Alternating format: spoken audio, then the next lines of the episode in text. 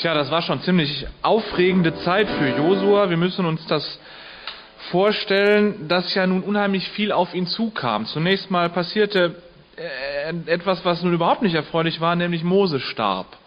Und wir können uns das sicherlich so vorstellen, dass der Mose nicht nur einfach der große Führer des Volkes war, sondern ja auch ein Freund für Josua, ein väterlicher Freund für Josua. Josua hatte lange äh, unter ihm gedient, will ich mal so sagen, und die beiden kannten sich sehr gut. Und dann kam dieser dramatische Einschnitt, dass Gott den Josua zum Nachfolger des Mose berief und er hatte eigentlich gar keine große Zeit zu trauern. Denn es ging Schlag auf Schlag. Da ist zwischendurch so diese Angabe in dem Text gewesen, sammelt euch Proviant, in drei Tagen zieht ihr los. Und wenn man sich vorstellt, dass dieses Volk, ein ganzes Volk, wie viele das waren, die Angaben, die Überlegungen so zwischen 20 und 200.000, weiß man nicht so genau. Egal, selbst wenn es nur 20.000 gewesen sind, ein ganzes Volk soll sich aufmachen, sich fertig machen, um loszuziehen, dann kann man sich vorstellen, wie wenig Zeit eigentlich da war. Und Josua, vielleicht war ihm sogar ganz schwindlig vor Aufregung, was da so alles passierte. Und dann Moses Nachfolger anzutreten, das bedeutete, in ziemlich große Schuhe steigen zu müssen. Aber es stellte sich bald raus, dass sie dem Josua offensichtlich passten. Und dann dieses Aufregende, dass das Volk Israel nach 40 Jahren Wanderschaft endlich da angekommen war, wo sie sich schon immer hingesehnt hatten. Sie standen sozusagen vor den Toren des Landes, das Gott ihnen versprochen hatte. Sie brauchten nur noch über den Jordan rüberziehen, um dann anzukommen. Jetzt erfüllten sich all die Wünsche die Menschen des Volkes, ich kann mir vorstellen, die guckten zwischendurch mal immer so nach Osten, nach Westen, so, so Richtung verheißenes, gelobtes Land und machten sich Vorstellungen, was wird wohl hinterm Jordan sein? Was ist da wohl? Wie wird dieses Land sein? Viele Erwartungen knüpften sich an den Einzug in das Land. Endlich zur Ruhe kommen, nicht mehr durch die Gegend laufen zu müssen heimisch werden, ein Haus bauen, Heimat bauen, Ackerbau und Viehzucht betreiben. Es war aber auch klar, dass das Ganze nicht ohne Kämpfe abgehen würde. Denn schließlich hatte Gott ihnen ja gesagt, ihr sollt alle Völker, die da in dem Land sind, vor euch weg vertreiben. Das klingt in unseren Ohren schon ziemlich grausam, Vertriebene. Aber wir müssen uns das so vorstellen, wenn Gott ein Land für sich beansprucht, dann haben da keine fremden Götter drin Platz und eben auch die Menschen, die fremde Götter anbeten, nicht. Unter dem Aspekt hat Gott gesagt, ihr sollt alle Völker vor euch weg vertreiben. Die Vorbereitungen loszuziehen sind also in vollem Gange und Josua schickt Männer los, um den einzelnen Stämmen des Volkes noch ein paar Informationen zukommen zu lassen. Das erste ist, sie sollen sich alle mit Proviant versorgen. Vor allem die wehrfähigen Männer sollen sich mit Proviant versorgen. Denn wenn sie einmal über den Jordan drüber sind, dann kann es sein, dass sie in Kämpfe verwickelt werden. Und dann müssen sie keine Zeit mehr darauf verwenden, irgendwo Lebensmittel zu suchen. Außerdem hat Gott verboten, dass die Höfe, Dörfer und Städte von den Israeliten geplündert werden. Sie sollen ja das Land, in das sie einziehen, nicht gleich zerstören. Außerdem sind sie ja keine Armee, die plündernd durch die Gegend zieht, sondern sie sind ein Volk. Deswegen gibt es keine Plünderung. Und dann gibt es noch einen besonderen Befehl an die Männer der Städte Ruben, Gad und Manasse. Das muss man sich jetzt vor, so vorstellen. Diese drei Stämme hatten schon ihr Land bekommen. Wenn Sie so im Hinterkopf haben, wie Israel aussieht, dann ist das ja eher lang als breit. Also von Süden nach Norden ist es wesentlich länger als von Osten nach Westen. Und mittendurch geht der Jordan. Und wir müssen uns das jetzt so vorstellen, dass das Volk Israel auf der östlichen Seite des Jordan am Fuße der Gebirge, die da sind, standen. Und diese drei Stämme, die da angesprochen sind, die lebten schon auf diesen Gebirgsketten. Ähm, das ist nicht besonders fruchtbares Land gewesen. Da waren auch nur ein paar Viehhirten, die sich da, Berghirten, die sich da, äh, die da lebten. Und deswegen hatten die es recht einfach gehabt, sich da gleich niederzulassen, sich Heimat zu machen, sich Häuser zu bauen und anzufangen, dort zu wohnen. Und dann sagt Josua zu, zu den Männern dieser Stämme, ihr lasst eure Frauen und Kinder zu Hause, die wohnen ja schon da, Aber ihr geht dem Rest des Volkes bei dem Marsch in das Land, das sie jetzt einnehmen sollen, vorneweg. Das heißt, bewaffnet euch, nehmt auch ihr Proviant mit und ihr macht sozusagen die Vorhut für den Rest des Volkes.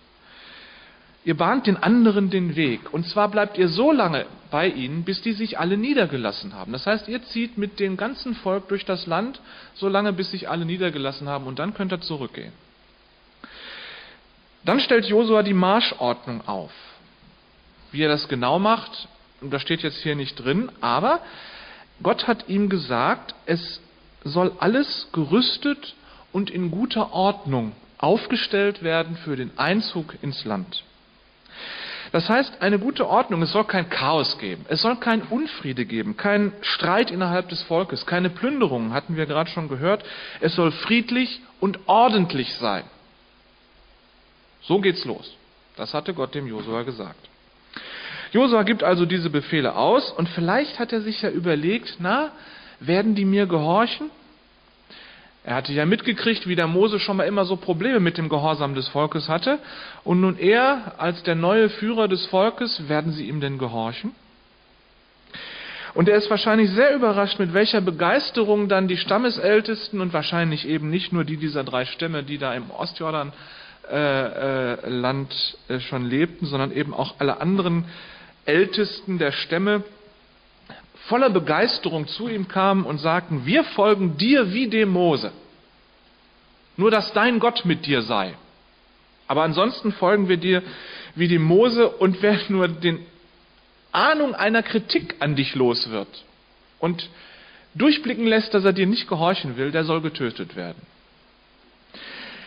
Ich weiß nicht, ob dem Josua das so gefiel, diese überschwängliche Gehorsamszusage. Ähm, schließlich hat er ja gewusst, dass die Israeliten in der Regel zu Ungehorsam neigten. Und jeden gleich umbringen, der nicht seiner Meinung ist, ist doch ein bisschen happig. Also wenn die da schon so mm, auftreten, diese Eiferer, da ist doch schon der Unfriede im Busch.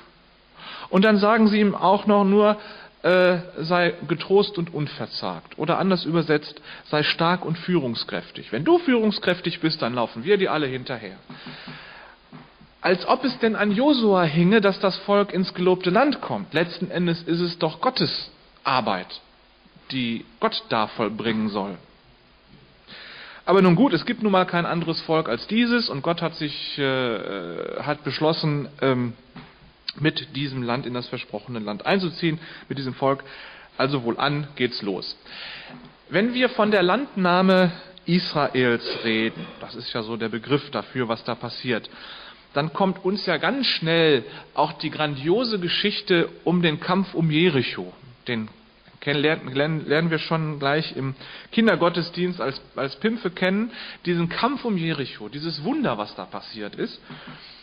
Aber da wurde an dieser Geschichte ganz klar, dass es nicht Israels Kampf war, in dieses Land einzuziehen. Dass es da Kämpfe war, gab, war klar. Aber Israel kam eben nicht als Armee, sondern sie kamen als Volk. Die nahmen ja Frauen und Kinder mit. Und die hatten äh, keine Streitrösser, auf denen sie ritten und keine Kampfwagen, sondern sie hatten Sack und Pack und Esel und Vieh dabei. Es gab keine Waffen, mit denen man Jericho hätte erstürmen können. Es gab keine Strategie, mit der man die Jericho-Leute hätte zwingen können, die Stadt aufzugeben. Da waren Armeen dran gescheitert. Und jetzt kam Israel, das ganze Volk stellte sich vor Jericho hin und sagte, nun wollen wir hier rein. Es gab keine Strategie, aber Gott hatte seine eigene Strategie. Und was macht der? Der schickt die Leute sieben Tage lang rum, um die Stadt zu laufen. Und sie sollen dabei ganz, ganz stille sein. Auch die Kinder sollen schweigen ein Schweigemarsch um die Stadt. Das Einzige, was es an Lärm gab, das waren die Posaunen der Priester. Und wenn wir uns das jetzt so vorstellen, alle schweigen, es gibt nur Musik von den Priestern, das klingt doch mehr nach Gottesdienst als nach Krieg. Sechs Tage lang sind sie also einmal um die Stadt gelaufen, am siebten Tag sind sie siebenmal um die Stadt gelaufen und beim siebten Mal sollen sie alle Kriegsgeschrei anstimmen, auch die Frauen und Kinder. Das heißt, das Einzige, was die Israeliten an kriegerischer Handlung da gemacht haben, das war Kriegsgeschrei. Und dann fielen die Mauern ein. Vorher standen noch die Soldaten oben auf den Mauern drauf und haben sich totgelacht und an die Stirn getippt. Und dann haben sie sich tatsächlich totgelacht, als nämlich die Mauer tatsächlich einstürzte. Natürlich gab es dann noch kriegerische Auseinandersetzungen, denn man musste die Soldaten, die da in Jericho waren, ja auch noch besiegen. Aber wenn wir uns vorstellen, dass Gott mit der Mauer schon so ein großes Wunder getan hat und wir uns jetzt vorstellen, Jericho mit den Soldaten, mit den starken und gut bewaffneten Soldaten äh, innerhalb der Stadt und jetzt kommen die Israeliten da mit ihren Küchenmessern an, da muss Gott Wunder tun, dass das überhaupt funktioniert. Das Ganze riecht also mehr nach Gottesdienst als nach Krieg, der Einzug Israels in Ägypten. Das sind ja nun ganz interessante geschichtliche Betrachtungen, aber jetzt müssen wir uns die Frage stellen, was hat denn das jetzt mit uns zu tun? Was hat das mit uns als einzelne Menschen zu tun? Was hat das mit uns als Gemeinde, als Gemeinschaft zu tun? Zunächst mal das, wir stehen auch vor den Toren eines neuen Landes will ich mal sagen. Wir haben das alte Jahr hinter uns gelassen und wir haben das neue Jahr schon betreten. Das ist Neuland für uns dieses Jahr und wir gehen da hinein und wir haben bestimmte Vorstellungen, was in diesem Jahr alles passieren soll. Wir planen, wir haben Ideen, wir möchten gerne etwas tun und wir wünschen uns natürlich, dass das Jahr für uns gut aussieht und wir uns darin wohlfühlen. Also es ist ähnlich wie bei Israel. Die sind in das Land hineingegangen und machten sich auch Vorstellungen, was wird denn da sein? Was kann man da nutzen? Wie werden wir unser Leben gestalten? Mancher von uns ist gezwungen, sein Leben komplett neu einzurichten, weil alte Strukturen zerbrochen sind. Jemand hat seinen Ehepartner verloren und plötzlich ist das Leben ganz anders. Familien sind auseinandergebrochen. Das betrifft alle andere, alle, die in dieser Familie waren und alle müssen neu strukturieren, ihr Leben neu lernen, Neuland einnehmen. Unsere Arbeitswelt ist heutzutage sehr spannend und viele von Ihnen wissen wahrscheinlich, wie das ist, dass man ständig sich auf neue Gegebenheiten am Arbeitsplatz einstellen muss, damit man den Arbeitsplatz überhaupt behält. Man muss flexibel sein. Manchmal ist das wirklich wie Neuland einnehmen. Man fängt eine Ausbildung an, man wechselt die Schule, man fängt mit einem Studium an. Eintreten in den Ruhestand. Das sind alles Dinge, da gilt es Neuland einzunehmen. Da gibt es Dinge, die müssen ausgestanden, manchmal auch durchkämpft werden. Als Gemeinde stehen wir vor der Aufgabe, auch dieses Jahr wie neues Land einzunehmen. Es ist für uns als Christen das von Gott versprochene Land. Das, was uns vorausliegt in diesem Jahr, das ist das, was Gott uns verspricht. Und wenn wir am Ende des Jahres zurückgucken,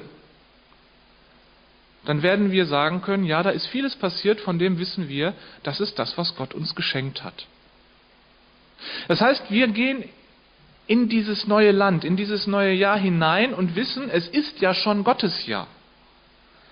Das heißt, wir gehen da hinein, es ist nicht unser Kampf, es ist Gottes Kampf. Er hat es schon für uns besetzt, dieses Land. Es gehört ihm dieses Jahr. Das, was vor uns liegt, das ist das von Gott versprochene. Und die Jahreslosung passt ja wunderbar dazu. Ich will, äh, ich will dich nicht verlassen und nicht von dir weichen. Gott geht mit uns in dieses neue Land, so wie er mit Israel in das verheißene Land gegangen ist. Jetzt ist die Frage, wie gehen wir los? Josua hat ja von Gott Anweisungen bekommen, wie der Einzug in Angriff genommen werden soll. Also das war zunächst mal die Ostjordan-Stämme, die sollen vorne wegziehen, das hatte ich ja gerade erklärt. Dann sollen sie Proviant mitnehmen und dann sollen sie in guter Ordnung einziehen und dann sollen sie natürlich gehorsam sein. Das heißt, es gibt vier Dinge, die es da zu beachten gibt. Wie gehen wir nun in dieses Jahr, in dieses neue Land? Wir sind ja nicht allein auf der Welt und wir als Gemeinschaft, als Gemeinde, wir stehen zusammen. Und so wie diese drei Ostjordan-Stämme ihren äh, Stammesgenossen, Volksgenossen geholfen haben, das Land einzunehmen, so sind wir füreinander da. Der, der stark ist, kann dem helfen, der schwach geworden ist oder der besondere Belastungen zu tragen hat. Dem kann man helfen, diese Belastungen zu tragen. Vielleicht müssen wir noch ein bisschen üben, genauer hinzugucken, wo es dem anderen, der nicht so gut geht, damit wir uns anbieten können, ihn zu tragen, ihm unter die Arme zu greifen, ihm zu helfen. Aber es ist ja auch so, dass jemand, der besondere Belastungen zu tragen hat, schwach ist, ja auch um Hilfe bitten darf und erwarten kann, da sind Glaubensgeschwister, da sind Menschen, die unterstützen mich, die helfen mir, die tragen mich auch ein Stück weiter durch, wenn ich allein nicht mehr weiterkomme. Das ist auch etwas, was uns die Bibel ja anempfiehlt. Der Apostel Paulus sagt der christlichen Gemeinde, helft einander, eure Lebenslasten zu tragen, dann werdet ihr das Gesetz Christi erfüllen. Und wenn Sie jetzt hier sitzen und sagen, naja, ich gehöre ja eigentlich nicht zu dieser Gemeinde, können Sie aber trotzdem getrost und unverzagt sein. Hier sind Menschen, die sich nicht zu schade sind, zu helfen. Egal, ob man nun hier eingeschriebenes Mitglied ist oder nicht, hier sind Menschen, die helfen, die tragen. Das nächste ist, Josua befahl, dass jeder Proviant für sich mitnehmen sollte, denn es gab ja nichts zu verteilen. Es gab nicht irgendwo ein Lager, wo der Josua nur reingreifen brauchte, um den Leuten dann Lebensmittel zu geben.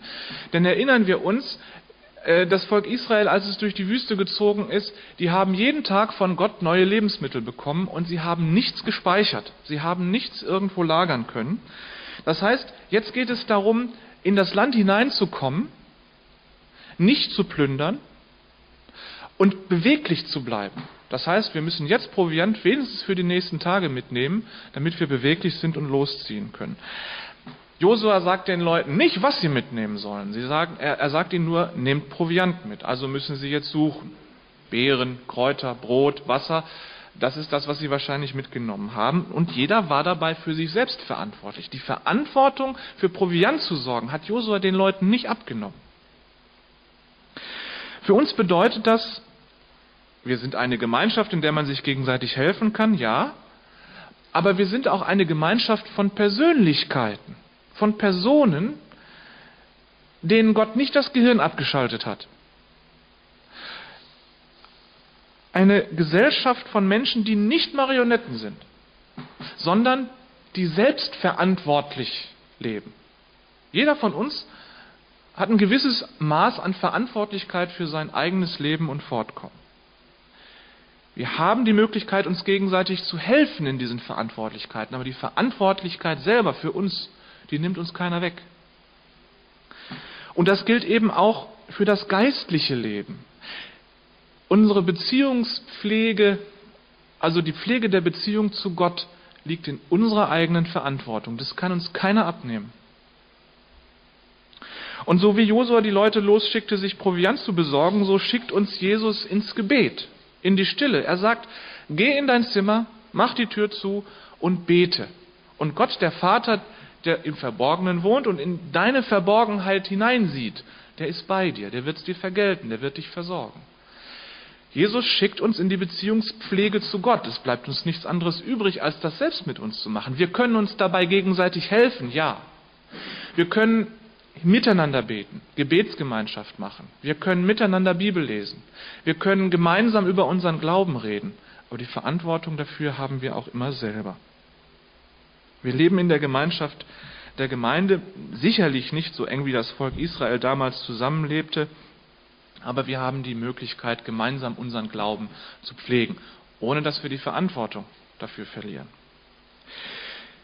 Der dritte Punkt ist, Gott schickt das Volk in guter Ordnung los. In manchen Bibelübersetzungen steht da in Vers 14 auch gut gerüstet. Es ist egal, ob da in guter Ordnung oder gut gerüstet steht.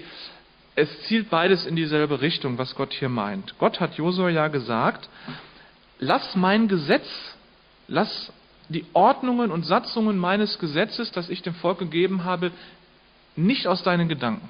Beschäftige dich damit Tag und Nacht. Rede darüber. Denke darüber nach. Lies darin. Da ist Ordnung drin. Und meine Satzungen und Ordnungen und Gesetze sollen dein Denken prägen. So hat das Gesetz Gottes eben einen prägenden Charakter auch für die Ordnung des Losgehens in das neue Land. Für uns bedeutet das, wenn wir in dieses Jahr hineingehen, dieses neue Jahr einnehmen,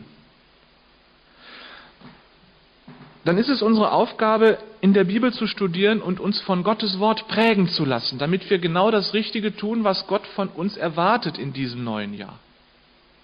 Damit wir uns, damit wir wissen, auf welche Art und Weise wir uns bewegen und uns zu benehmen haben in diesem neuen Land. Das Leben der Christen und das Leben der Gemeinde soll nach den Ordnungen Gottes ablaufen.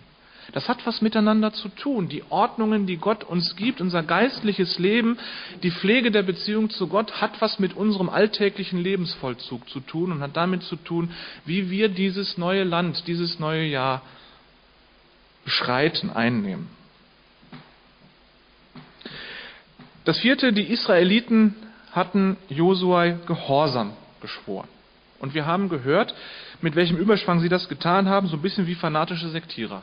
Jedem gleich mit Mord zu drohen, mit Tod zu drohen, der da, da gegen den Josua ähm, eine eigene Meinung hat. Das war gefährlich, zumal sie eigentlich aus ihrer eigenen 40-jährigen Wüstenwanderungsgeschichte wissen müssten, dass sie Probleme mit Gehorsam haben. Was hat der Mose mit denen kämpfen müssen, dass die mal endlich gehorsam wurden? Bei uns ist das ja nicht anders. Wir haben ja auch so unsere Probleme mit Gehorsam. Und wir haben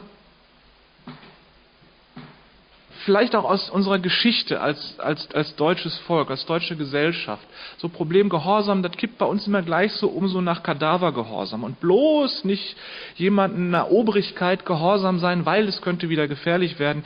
Wir betonen immer sehr unsere Selbst, äh, äh, unser Selbstbewusstsein, unsere Selbstverantwortung, von der ich gerade gesprochen habe. Widerspricht sich das denn auch nicht, auf der einen Art, auf der einen Seite die Selbstverantwortung zu haben und auf der anderen Seite gehorsam sein zu sollen? So wie wir es hier sehen, widerspricht sich das nicht. Die Proviantbeschaffung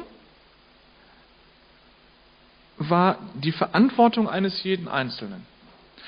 Der Gehorsam, den Josua fordert, oder Gott für Josua fordert, bezog sich auf das Gesamte des Volkes, bezog sich auch auf die Marschrichtung über den Jordan und wo es denn dann hinging. Das heißt, die Eigenverantwortung für unseren Lebensbereich, den nimmt uns keiner ab. Aber wenn es zum Beispiel jetzt ähm, für uns als Gesamtheit von freier evangelischer Gemeinde Weststraße 14b gibt, da geht es durchaus auch um Gehorsam, nämlich Gott gehorsam zu sein, welche Marschrichtung er der Gemeinde vorgibt in das kommende Jahr hinein. Unter dem Aspekt kann man vielleicht auch leichter von Gehorsam reden, wenn man weiß, es geht nicht darum, dass irgendjemand mir in mein Leben reinregiert, sondern es geht darum, dass wir als Gemeinschaft, als Gemeinde zusammenstehen und Gott gehorsam sind. Wir machen das ja im Grunde nicht anders als die alten Israeliten auch. Die Gemeinde wählt sich, beruft sich aus ihren Reihen Gemeindeleitungsmitglieder, die sich den ganzen Tag, nein, nicht den ganzen Tag, aber im Wesentlichen darum Gedanken machen, wieso die, der, der, der, der große Kurs der Gesamtgemeinde weitergeht. Und genauso wie Gott dem Josua gesagt hat, lass mein Gesetz, meine Worte nicht aus deinen Gedanken kommen, so ist natürlich auch die Gemeindeleitung dazu berufen, die Bibel zu studieren, zu beten und rauszufinden, wo es denn lang gehen soll. Und wenn man das mit der Gemeinde besprochen hat, dann gehen wir alle dahin. Gott gehorsam sein Gehorsam, auch der Gemeindeleitung gehorsam sein, ist unter dem Aspekt nicht mehr wirklich schmerzlich. Wir haben also zwei Komponenten von Gemeinde. Das eine, also zwei, zwei wesentliche Teile von Gemeinde. Das eine ist so dieser organisatorische Aspekt.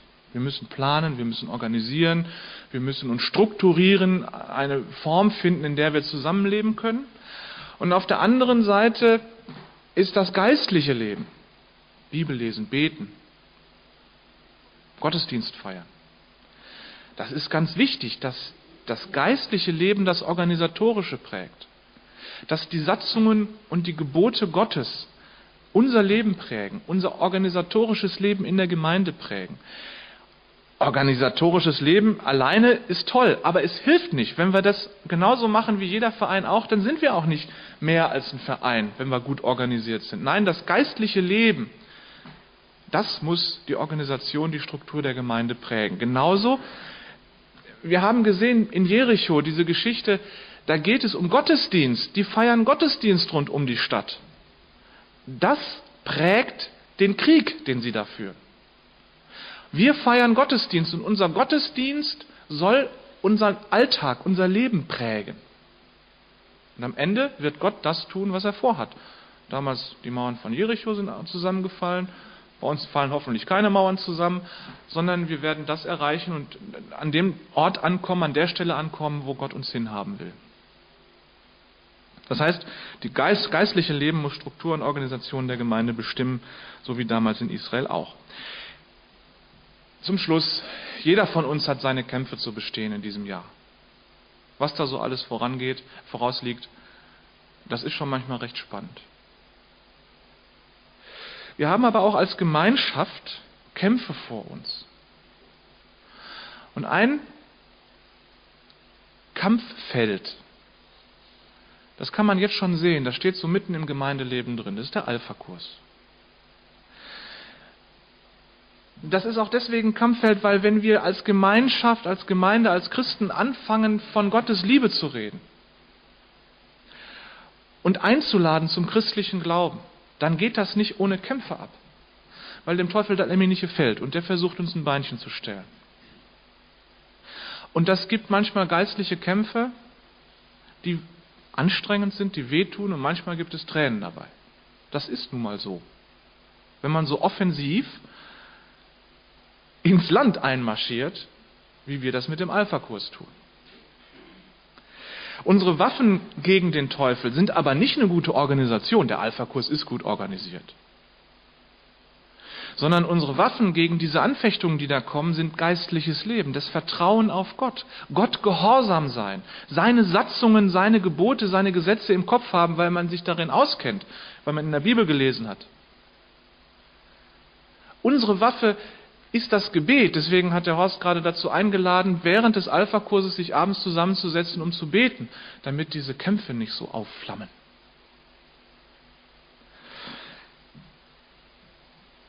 Nicht wir müssen kämpfen, sondern Gott kämpft für uns, genauso wie in Jericho. Wir ziehen um die Stadt und feiern Gottesdienst. Das ist alles, was wir tun müssen. Etwas Interessantes ist an dem Text, wenn man so in das Hebräische reinguckt, noch drin. Der Begriff, der dahinter steckt, hinter dem, hinter dem Wort in das Land einziehen. Das hört sich so an im Hebräischen, als wenn jemand gerade ein neues Grundstück gekauft hat und jetzt seine Familie mitnimmt, um denen das zu zeigen. So geht Israel in das Land. Sie besuchen das, was ihnen gehört.